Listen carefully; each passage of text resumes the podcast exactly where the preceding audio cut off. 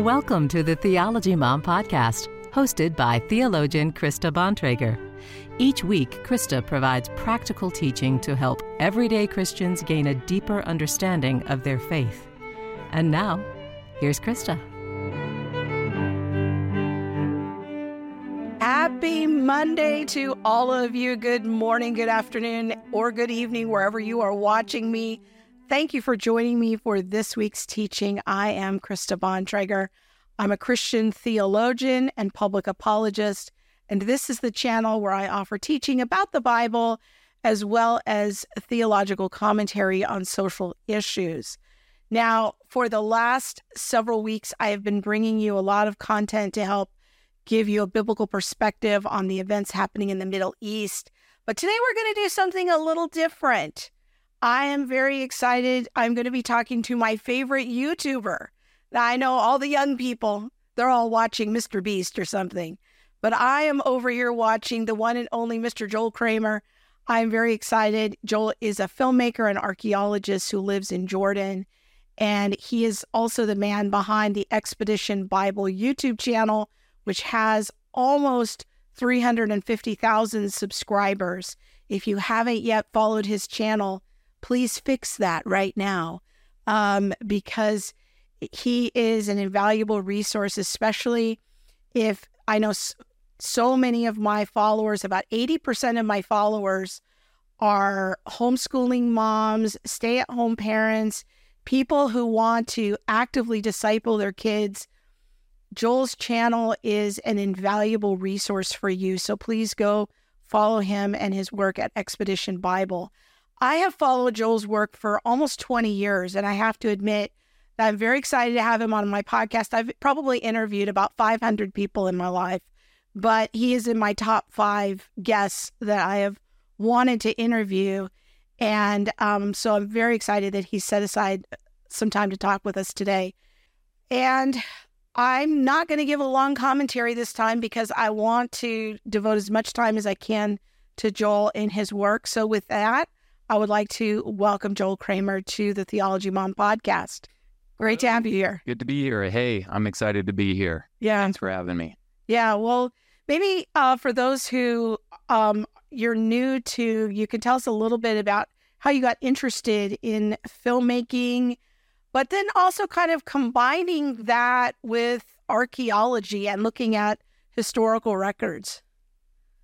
Uh, yeah, sure. Um, I would say that you know, I, I I'd say my interest in archaeology started first. I, I grew up in the Middle East. I was raised in Saudi Arabia. My father worked for uh, the oil company there, or a oil company there, and so um, I grew up camping in the desert, looking for artifacts. And um, one of my uh, childhood heroes was uh, was a geologist, a friend of the family, that was a head geologist for the oil company, and so we used to go with him camping in the desert, and um, and so I got very interested in artifacts and archaeology, and then um, I'm a very visual person, and um, and so I got into filmmaking, and as uh, I was a photojournalist for several years, and then um, then I started making films, and I started making films about what was dearest to my heart, which is uh,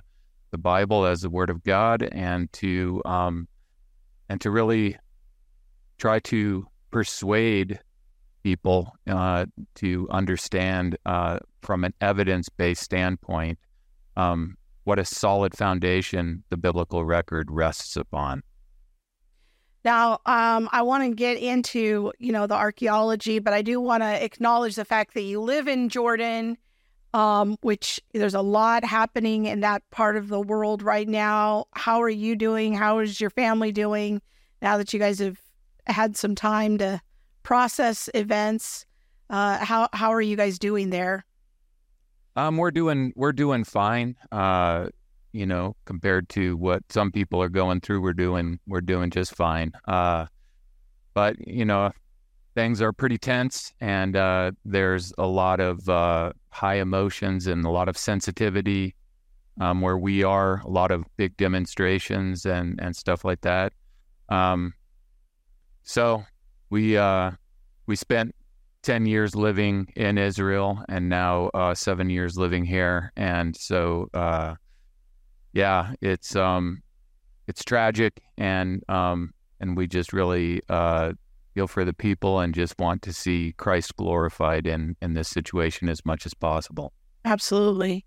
I'm curious, um, what impact do you think the war is going to have on archaeology in the short term and maybe even in the long term?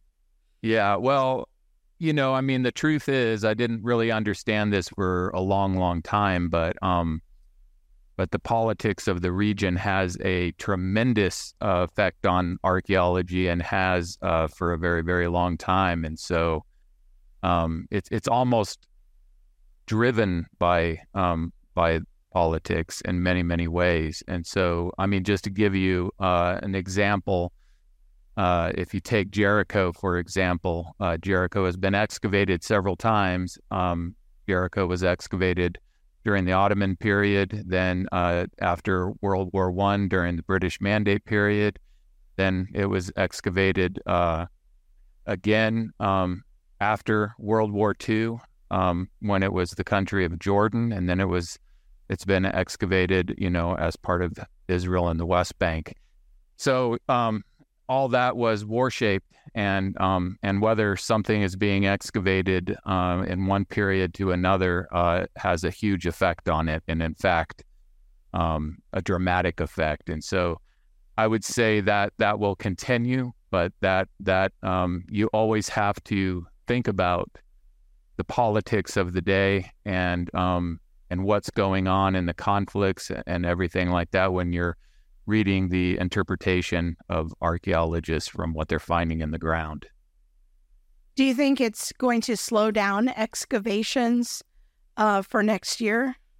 Yeah, I mean, for me personally, um, excavations have been slowed down first by COVID. Um, well, they got shut down by COVID, of course, but then um, it was a real slow start trying to get things rolling again. Um, uh, after that, uh, it, in a lot of ways, um, countries used it, the COVID shutdown, as a, kind of a reboot um, for the archaeology that was going on in their country and who they were going to allow to dig and, and this kind of thing. And so it's been a slow um, process trying to get going again after COVID. And now this comes along and um, shuts down shuts everything down again. So we were supposed to uh, excavate at a site um, 12 miles north of Jerusalem, for example, uh, next month, and that's shut down again. And, and it has been shut down. The last time we dug at that site was before COVID set in. So, oh, wow.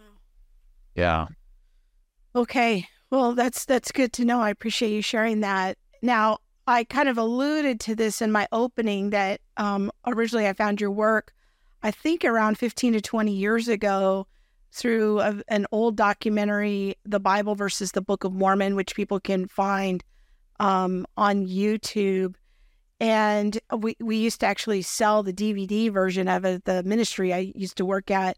Uh, we sold it for years and years and years, and it was part of a course that I wrote. And it's a documentary I really enjoyed because it kind of helped me understand the role that archaeology could potentially play in helping to test religious truth claims. Like often we think of a religious truth claim as just something I should just accept by with blind faith. But your approach in that documentary, maybe you can give a thumbnail of kind of what that documentary is about, but then how you use archaeology and the role that you think that it can play in helping us test whether a religion is true. Sure. Yeah. Um, at the time, I, should I should say that um, at the time of that documentary, I lived in Utah, um, northern Utah, in a town called Brigham City. And uh, there wasn't much to do in Brigham City, but try to uh, reach Mormons. and so, uh, and so I, I found in trying to reason with Mormons that it was helpful, just as you stated, uh, to to go into uh, evidence. And, um, you know, a lot of times when I talk theology with them, then things tended to go uh, in circles. And, um, and so I started bringing evidence into it. And So, uh, and that seemed to be, um, for me at least, uh, more effective in trying to reason with them. And so uh, then, I, then in doing film work, um, that seemed like the right medium. It was right when online video was coming out and and that kind of thing. And so, uh, and so the Bible versus the Book of Mormon is comparing the archaeology for the Bible and the, I should say, lack thereof for the Book of Mormon, um, kind of on a, a big scale. And uh, so that's really where I started learning myself how how much evidence the Bible has. It, it's kind of, um, you know, sometimes you, you look at a picture, for example, and you don't know how to put that picture into perspective unless you see something else in the picture that you have perspective of, and that helps you understand the whole picture. And for me, the Book of Mormon was like that when when I explored the Book of Mormon archaeologically, uh, and and saw actually uh, what a blind faith, as you said, a baseless faith, evidence wise, um, looks like, then that taught me to appreciate um, the incredible amount of uh, evidence that we have for the Bible, and um, to realize that we're talking about. Uh, I mean, I, I I refer to the evidence for the Bible like the ocean. I mean, it's it's just it's just it just never ends. And so, um, and so to explore that, you know, that that's really the film that that uh, Mormons that um, that I knew that I was trying to uh, reason with, you know, were challenging me. Uh, well, what about the criticisms to your own faith, to uh, Christianity? What about those? Um, and so that really was an inspiration for me to um, to move to Israel and to um, to go to school and learn archaeology and uh, get involved in the field and and kind of take it to that next level, so to speak. So in that documentary, I loved your approach. Is you went through um, things like plants, plants that were described in in the Bible versus plants described in the Book of Mormon, and then you went out into the archaeological evidence of both and compare and contrast. Um, things like coins or war practices. And you just kept doing this compare and contrast of, you know, what is the Bible? How does it describe things? How does the Book of Mormon describe these same things?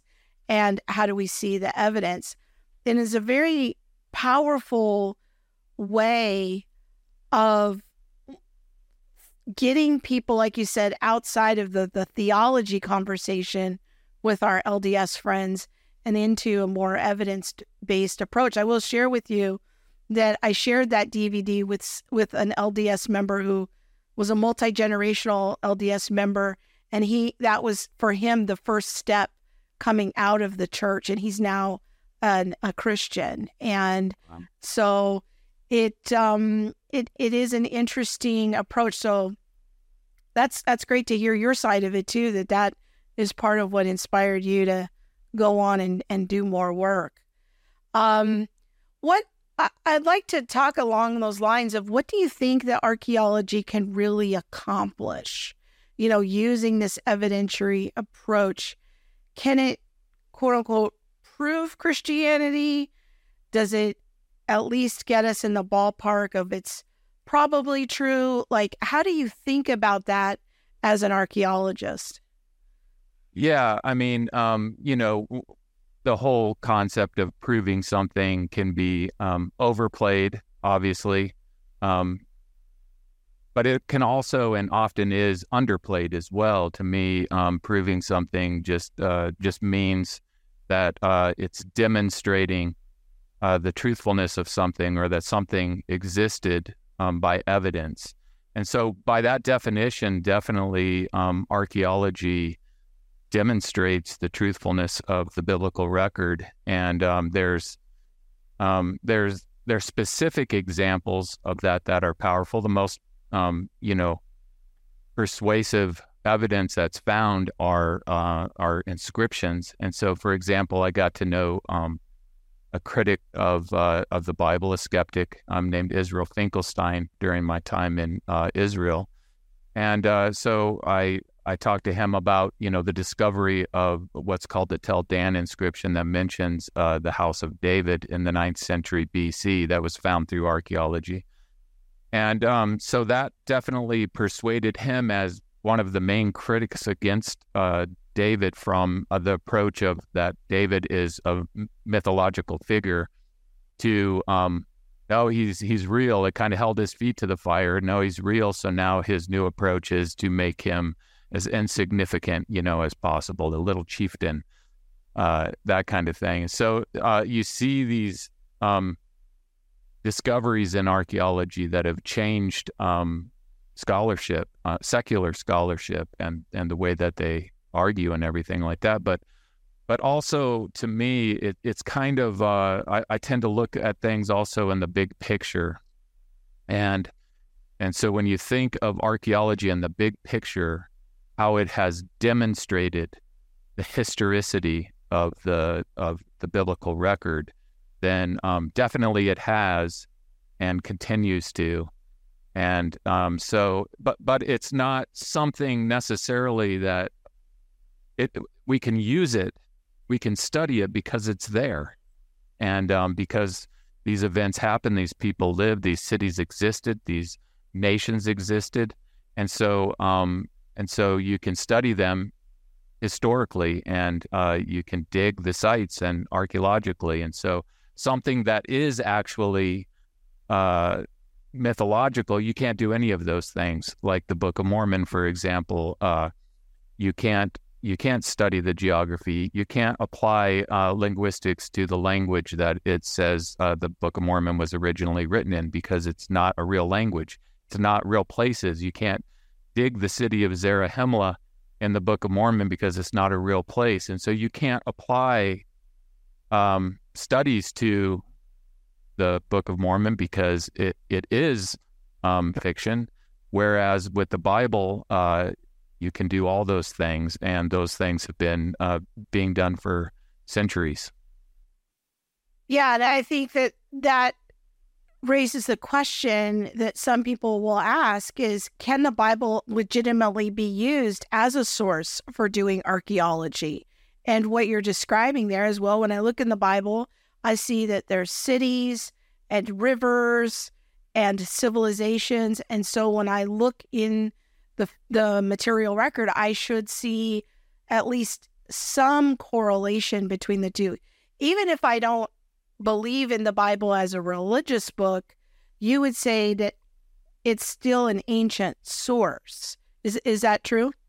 Uh, yeah, definitely. And I mean, one thing to keep in mind is that basically over time, um, you know, if you go back in uh, to the early 1800s, for example, and and come up from there, um, early explorers and early uh, scholars that came into uh, the biblical land, they had uh, they held the Bible in in you know a high degree of respect and used it um, as a tool in their archaeology. Um, they used it to understand the past and and whatnot. And then over time, um, you know, the the fields became more and more secular and dominated by secular scholars, and so, um, and so today, uh,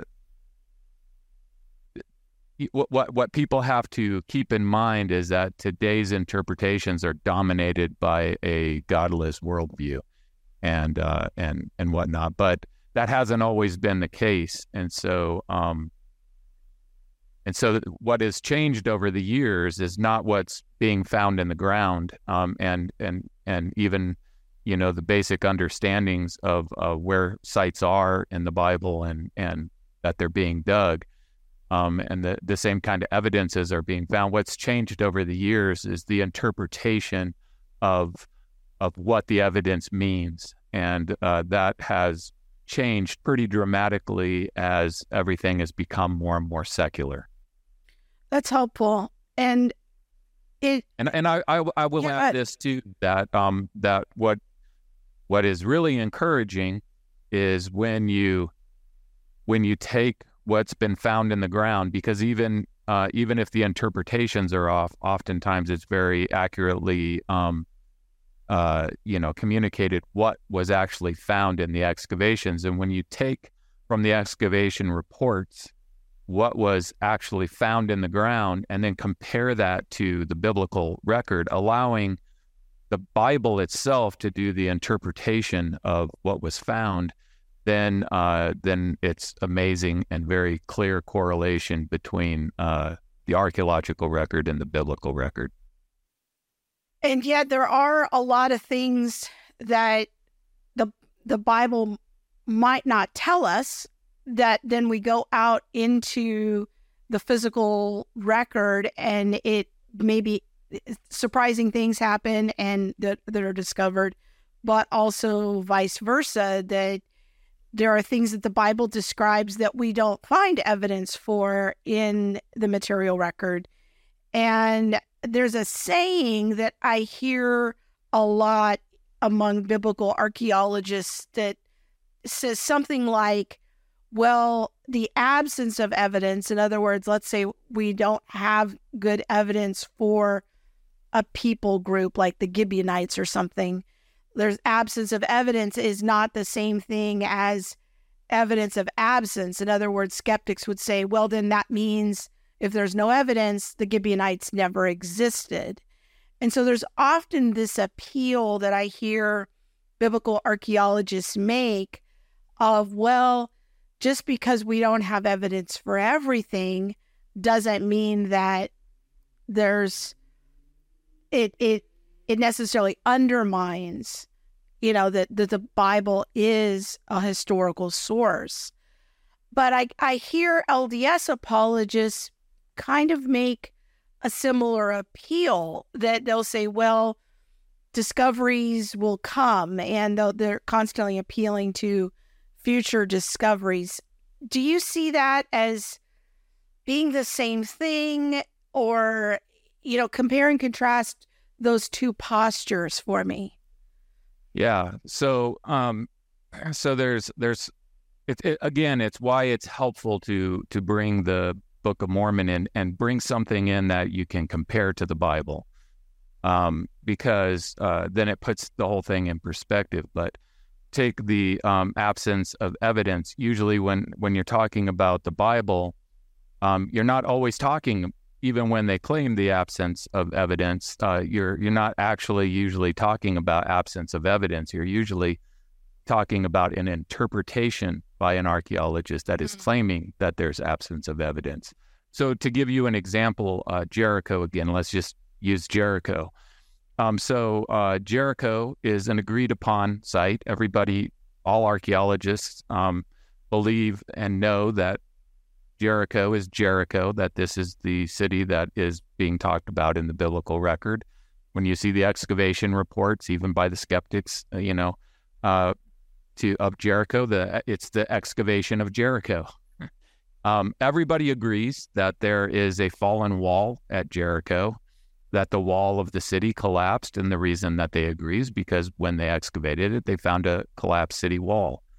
Um, so then, when they start talking about absence of evidence um, at Jericho, what they're talking specifically about is the absence of a particular type of pottery that was imported from Cyprus. And um, even though the one particular uh, archaeologist named Kathleen Kenyon argues that this was absent at Jericho, uh, the one who dug before her, uh, John Garstang, and the one who dug, the Germans who dug before him, found what she said was absent. Um, and so it wasn't absent from the site; it was absent from from uh, from her records and and uh, her interpretation.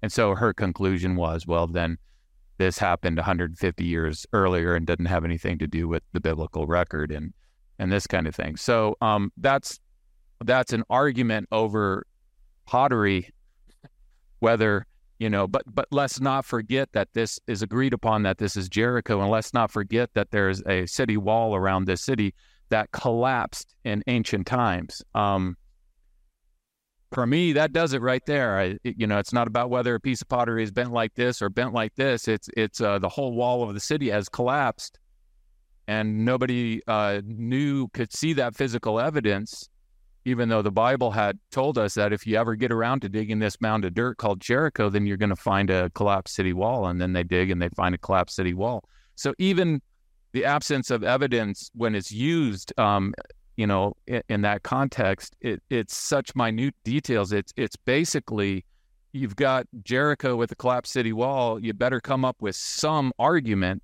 that this isn't uh, correlating with the biblical record. Okay, well, we can't find this Cypriot ware uh, this this is absence of evidence. Whereas on the Book of Mormon side, um, you don't again you don't have the geography. You don't know where on earth this took place. You you don't have the peoples that it's talking about. You don't have any of the cities that it's talking about. You don't have any of the material culture that it's talking about. You're talking about absence of evidence on a massive scale because the empire that's discussed in the Book of Mormon uh, that existed in the Americas is described as being larger than the Roman Empire and lasting longer than the Roman Empire. And yet we have complete absence of evidence of any. Think of how much the Roman Empire has left behind evidence wise. And so it's it's quite a uh, a different scenario. Now, that doesn't mean that, um, you know, like again, back to uh, the inscription that was found uh, that mentions the house of David. So before that inscription was found, um, well, actually, there was another one, but, but before the two inscriptions that mention uh, the house of David were found, then of course you have absence of evidence. But, um, you know, as far as an inscription, but you have you have all kinds of evidence that fits the the biblical record at the time of David. The city of David had been excavated, and and on and on and on. So uh, so there is a legitimate thing uh, to say about the Bible that if something hasn't been found yet, well, give it time. Uh, it it just might be because um, archaeologists argue about how many. How much of the, the sites that could be dug have been dug, and they argue basically between less than 1% of them have been dug up to about 3%. And so a very small percentage of the biblical places that could be excavated have been excavated. And yet, even with a small sample of what has been excavated, um, the evidence that has been found that correlates and, and substantiates the biblical record is amazing. It really is. And I'm glad you mentioned that percentage because I don't think people understand the, the average layperson that it's really a very tiny fraction of the sites that have been excavated. And then when you add into that how many have been reviewed and, and had peer review articles published about them, and then getting it out into the public discourse, it is a it is a fraction of a fraction of a fraction that that we're looking at and even with all of those fractions of a fractions the evidence is compelling when you really take the time to look at it. Absolutely. People ask me you know in doing uh, the videos uh, on on archaeological sites and the evidence you know well are you going to run out? Are you going to run out of topics? Are you going to and I, I no way, there is no way I will ever run out of topics. It's it's just endless. yeah. Now, one of the things I notice about your channel, and I'm going to have Bob put it up on the screen here, um, so that people make sure to go subscribe to Joel's channel, Expedition Bible, is one of the things I really appreciate about your channel is that you often cover archaeological discoveries and locations that other archaeologists don't really seem to discuss. And like when you did the the thing on David's tomb, I think it was, and you said very few people actually go there on their Israel tours. And you often say this in your videos of this is a place that people knew about a hundred years ago, but very few people go here today on their tour of Israel. And it's so interesting to me that you cover some of these topics that are a little bit off the beaten path. I think my all time favorite video is the one on sulfur balls uh, on Sodom and Gomorrah. I know that one's got like a million views or something, but um, I love that video. But I'm just wondering why you take that approach and what what motivates you in selecting your topics. Yeah. Um, well, I mean, basically, it's because I'm I'm not trying to come up with anything new. I'm not trying to come up with new theories or new ideas or build a reputation on uh, on coming up with new ideas. If, if if nobody's thought about it until now, and then I come up with a brand new idea that nobody's thought about, then it's probably wrong.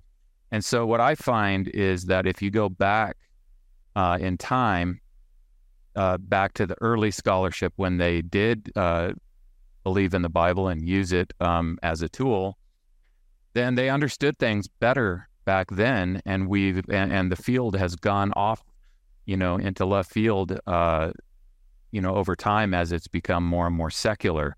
And so, uh, what they understood back in the late 1800s, early 1900s, in my opinion, is more. They understood things better. They were they were closer to really understanding everything than we are today. Meaning archaeologists, because biblical archaeology is is a secular field. Um, and and then before that, even before scholarship even began, before um, explorers came into the land of the Bible, during the Christian portion of the uh, of the Roman Empire, the Byzantine period, then Christians understood uh, back then th- these were these were locals that had lived generationally uh, in this land. They knew where places were. We we see that, uh, for example, at Jacob's Well um, in the discussion between the Samaritan woman and Jesus, where uh, she knows she knows that this well uh, was given to her by their forefather Jacob, and she says that, and and and so that represents the local knowledge of a place, even though we're talking eighteen some eighteen centuries before, when uh, Jacob and his sons would have dug that well. And so you had that local knowledge that then um, when Constantine came to power, uh, then the locals were allowed to commemorate these places. And so they understood things way back then, I think, better than we do now. And so a lot of uh, a lot of these places that were understood then have been lost over time. Some some of it has to do with uh, with wars and politics. Some of it has to do with secular scholarship and these new in, interpretations that have been brought in. And some of it has to do with um, sensationalistic claims, you know, and so taking people off where, uh, you know, where the established site is to some brand new idea.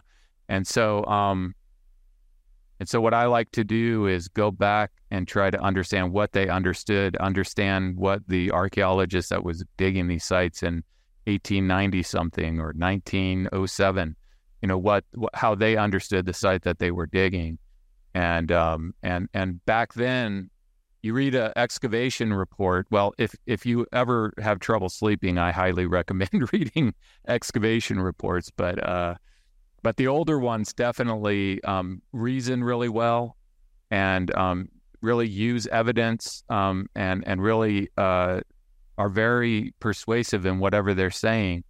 Um, newer excavation reports aren't always like that. They're uh, there's often a, a, strong agenda driving driving things, and so um, and then you know I got to go. I got to go to these places. I got to see them for myself. It's just the way that I learn. I think everybody learns that way to an extent, but um, because I grew up, I think in the Middle East, um, and and different things, then um, then and and exploring the desert and everything like that. Then, if at all possible, then I I want to go and and explore the site for myself and take the excavation report and the top plan and match it up with the ground, you know, being on the ground and uh, where everything is and and uh, and the interpretations. You find the interpretations of the earlier work. They use the Bible to interpret, um, whereas now the Bible is either actually being discredited or um, or flatly ignored. And you're you're just not going to get anywhere. you're not going to get anywhere if you don't use the Bible as a tool. So if I'm sorry, I don't know how else to put it, but um, but as as the field of biblical archaeology became more and more secular, became more and more godless, then it also at the same time got dumber and dumber. And uh, and so, you know, that's so I believe the Bible. I believe the Bible, and I believe the Bible is the advantage that we have been given by the one who has sat as an eyewitness over all of human history. And uh, not only do we have God's eyewitness account, but we have people writing that account down from these different periods. And if you want to understand where things are and what they mean, then you, you got to use the Bible. The Bible is the most important tool in biblical archaeology. And I also believe in inerrancy of Scripture, and that is very uncommon in the field that that I am in. But um, but I believe it, and I I find over and over again that things are are more obvious than mysterious. And the reason why is because God's not trying to trick us. So a lot of times the confusion that we have in biblical archaeology is because of of all these interpretations that are that are wrong and confusing. But um, if you just take what's found in the ground and you take what the biblical record says and use that to interpret it, it's it's pretty amazing, and that's what they used to do in the old days. That's so interesting. I really appreciate that, and it, those are a couple of points why I appreciate your channel so much. Is that it's clear to me in your videos you you actually really believe the Bible and that that comes through in your work. And as for me, you know, I've worked as a professional theologian uh, for about 30 years, and um, I believe in inerrancy. I believe in the Word of God, and um, you know, my faith is solid. I, I've worked in the realm of apologetics as well. And yet, you know, I always had these little questions, not really doubts, but just questions about certain things in the Old Testament. And one of the things that troubled me, for example, was the Exodus event. You know, there's a big controversy, which we won't go into, about the late date versus the early date and all of that. But you had a video um, recently on your channel related to the Exodus event. And that was the most helpful thing I had ever watched. And hmm. it really helped to clarify several of my questions and brought historical insight into things. And I'm just wondering, as you have worked in this field for so long and and even growing up in the Middle East and knowing the Bible, are there things that sometimes you wish that there was more archaeological evidence for. Like I had always wished there was more archaeological evidence about the Exodus. And then lo and behold, I found like, oh wow, there there is. Um, but I'm just wondering if that's ever been true for you, like something that you've wished. I wish there was more about this. Yeah. I mean, of course, the more archaeological evidence, the more evidence period, the better. Um, but but one thing is is that uh, we we tend to sometimes think that there's actually less um, evidence than there actually is, or that it doesn't um, connect like it actually does. Mm. And this has been something that I've learned um, over uh, the last 17 years living here, is that um, what what happens, like you brought up chronology, for example, the Bible gives a, a very clear chronology. It gives us actual numbers mm-hmm. that we can do the chronology by. Um, so if you if you use that chronology, then that's a great advantage. But if uh, but if if somebody comes along and it convinces you that that's not the chronology, that it's off by 200 years or 300 years or whatever, then the problem is is if if the if the evidence lines up with the biblical chronology, which it does, then if you move that chronology, then it looks like uh, absence of evidence, right? then where did all the evidence go? Where did all the mm-hmm. uh, where did all the correlation go? Um, it, and and so that's often what happens. And so, um, but when you understand the biblical chronology, then all this uh, evidence that that they understood in the past um, has been lost because of the change of chronology, oftentimes. And so then the wall at Jericho, for example, that's collapsed around the city, well, that doesn't look like evidence anymore because we don't have this Cypriot ware, and therefore is 150 years earlier. And then people start stop thinking about how amazing it is that the tell of Jericho got dug and a collapsed city wall was found. And, and see what I mean? And so, um, and so what I find is is when you're following that biblical chronology and you're looking in the places that the Bible says these places are, and you're looking at what's found there, then um, then there's a lot more evidence than we realized. And one thing that I've I've learned is that I've had to deal with secularism in my own self. Um, and what I mean by that is that when you're when you're hearing um, the the arguments and and you know over and over and over again, then you don't realize that you that it shapes the way you think about things. Uh, and so uh, so when I went to school for 10 years studying under secular scholars and you're always hearing there's there's not very much evidence there's not very much evidence and you can start to be influenced by that and start thinking well there must not be very much evidence because everybody's saying that there's not very much evidence. But um, in actuality that that's not true at all. Um, and when you start going and looking at the evidence and you find that there's all this obvious evidence that connects to the Bible that people don't talk about and that um, that you don't um, find very much in in in uh, especially modern written places because because they've they've gone like this and they're looking in the wrong time period or they're looking in the wrong places.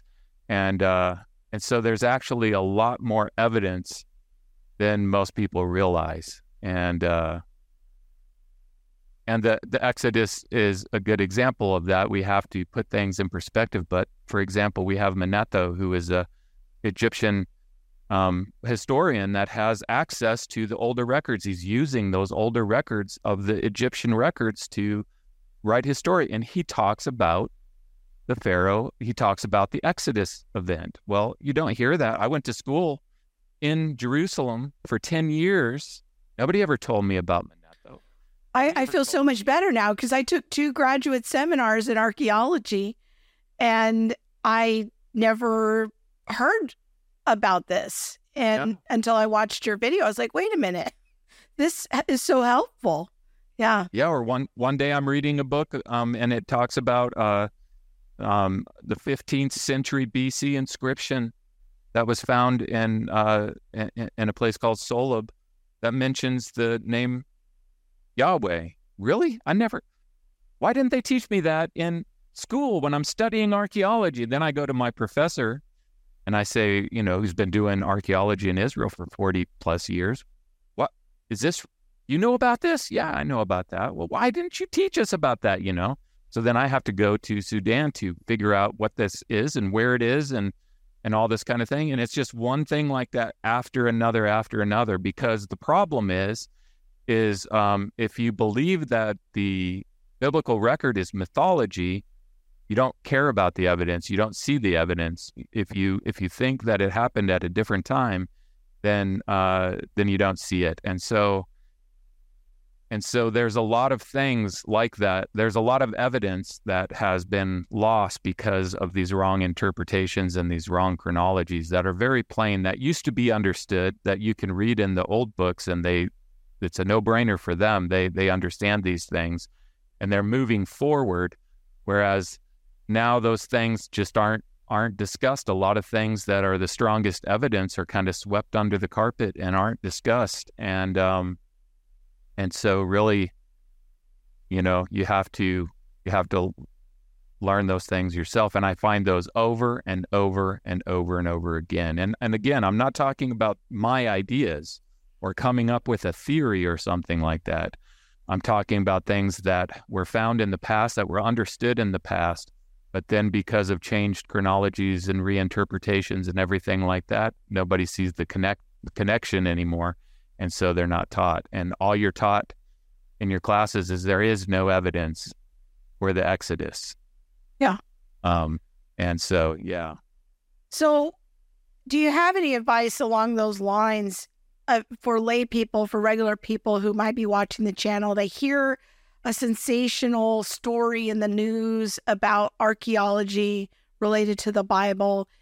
Are there a couple of ways to help us differentiate between sound archaeology and what I call crackpot archaeology? Um. You know, that 14 different people have all discovered, you know, this one thing and it doesn't seem well attested and all of that. Like, how can we tell the difference? Yeah, that that's a that's a good question because there's there's a lot of crackpot archaeology going on these days. Um, I would say two two things. Number one, uh, you got to use the Bible. You got to be uh, Bereans uh, about. Uh, you know, you got to practice Berean archaeology. When an archaeologist tells you something, you got to test that. You know, something about claiming something that's been discovered about the Bible, then you know you got to go to the Bible and see if that lines up with uh, Scripture, because a lot of the crackpot archaeology doesn't line up with Scripture at all. Um, then the other thing is just logic. You know, um, you know if they're claiming that you know there's there's gold chariot wheels in the bottom of the Red Sea. Well, if, if there were gold chariot wheels found in the Red Sea, they they would be in archaeology museums. Um, if there's gold chariot wheels, that that's about the worst metal that you could possibly make a chariot wheel out of. would be gold because it's so heavy and soft, and you know, just things like this, and all kinds of claims constantly going on about this, that, and the other thing, and um, and sometimes they're done, you know, because uh, because of the from the Christian perspective of trying to save the Bible when mm-hmm. the Bible doesn't need it. It doesn't need saving. Um, like I said, uh, the archaeological record is there. It's it's uh, it's it's huge. And, uh, How much weight should we put on peer review? Like waiting for peer review when we hear things in the news. Yeah, um, peer review. Uh, is very, very important, other than that, you know, if it's from a secular standpoint, then the, the peer review is also usually secular. But um, but yeah, I'm waiting for peer review even within the Christian realm. If there's no peer review at all, then that's that's a red flag. And um, and again, I mean, it's just it, it is probably one of the most discouraging things in biblical archaeology is all the crackpot archaeology or what I call sensationalism that is claiming all these huge claims which aren't true and then it makes the real stuff it diminishes it. It doesn't look nearly as exciting because you know it's not the blood of Jesus dripping on the mercy seat of the ark of the covenant with uh, no y chromosome you know, piece of pottery yeah. doesn't really isn't all that exciting in comparison. well, so I'm wondering, I know we're going to have a lot of parents watching this podcast, listening to it. What, um, and, and I know that many parents play my podcast with their kids and they listen to it and discuss it together. Maybe there's somebody listening to this right now that has, that thinks that this is interesting and, you know, might want to think about archaeology as a potential discipline of study or career. Um, has all the best stuff already been discovered? It, do does archaeology need more Christians? What word of encouragement might you give? Uh, yeah, all all these fields, you know, geology, geography, archaeology, um, linguistics, need history, um, need Christians uh, definitely involved. But it's, you know, I, I get that question a lot, and and uh, and so to go into these fields, um, the only way I know really how to explain it is to go into them uh, with the missionary mentality. mm. meaning uh, a missionary goes wherever they're going, not expecting everything to be wonderful and uh, and encouraging and and um, you know they they go with the mentality I'm going into a dark dark place to be a light, and that's how you have to uh, view scholarship these days. Uh, it's a mission field, and um, you have to go in. Uh, with a strong faith in God, uh, uh, an understanding of to know how to divide uh, the Bible and to um, understand it and and to go in and be a witness in these dark fields because, like I said, they are they are secular fields and they're they're difficult places. Um, they're difficult places to to have a career and this kind of thing. But um, if you go in with that kind of mentality, I think that uh, that's what's needed. Um, it's impact is needed in those areas. Very good. Can you give us any sort of sneak peek of what projects you're working on right now for your channel or anything that's coming? Uh, yeah, I'm I'm gonna I'm working on um, a video that has to do with Nineveh. Um, I've been to Nineveh three times, and so I'm I'm putting a video together with that. Um, I I'm hoping that s- some of my trips that I have planned here in the not too distant future um, don't get canceled. But I'm also I'm going to be exploring the um, a, a, river, a dry river in uh, Saudi Arabia that is the leading candidate for the Pishon River, one of the four rivers mentioned in Genesis that um, that came together to where the Garden of Eden was. Um, and yeah, and several others. Uh, Wonderful. Tyre in Lebanon and and and whatnot. So for me, it's it's a good opportunity. Um, I'm I'm constantly learning myself, and uh, I, I, tell you the truth. One, you know, it's so it's, it's just like the Bible. You, you you can't ever master the Bible. You'll study it your whole life, and the land of the Bible is like that. And so, um, seems like everything that I uncover and get uh, one question answered, it just it just reveals to me that there's a hundred more questions that I don't know the answers to. So wonderful. but that's part of the journey. So that's, that's right. Tell us about your book and um, just I want to give a strong plug for for your book.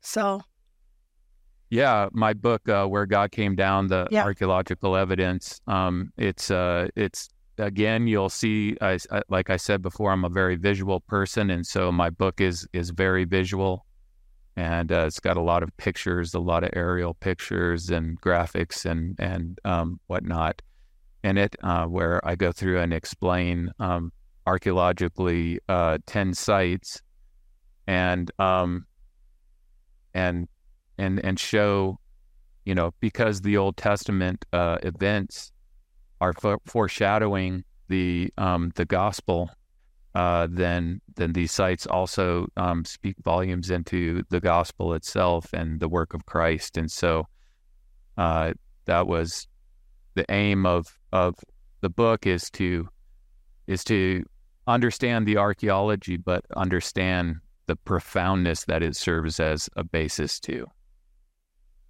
Very good. And uh, people can check out your work again at Expedition Bible. Thank you, Joel, for hanging out with us today. This has been really just such a treat uh, to hear from you and understand and learn more about your thought processes behind your work. Uh, I just, re- I really, really appreciate it. Oh, well, thanks for having me. And uh, I've enjoyed it. Thank you very much. God bless. And um, Thank you so much to each and every one of you for tuning in today. This has just been such a treat for me. But I really hope that what you'll take away from this is Joel's strong point that the Bible is an accurate historical record. And this is this is critical for Christians to understand and for us to teach our children.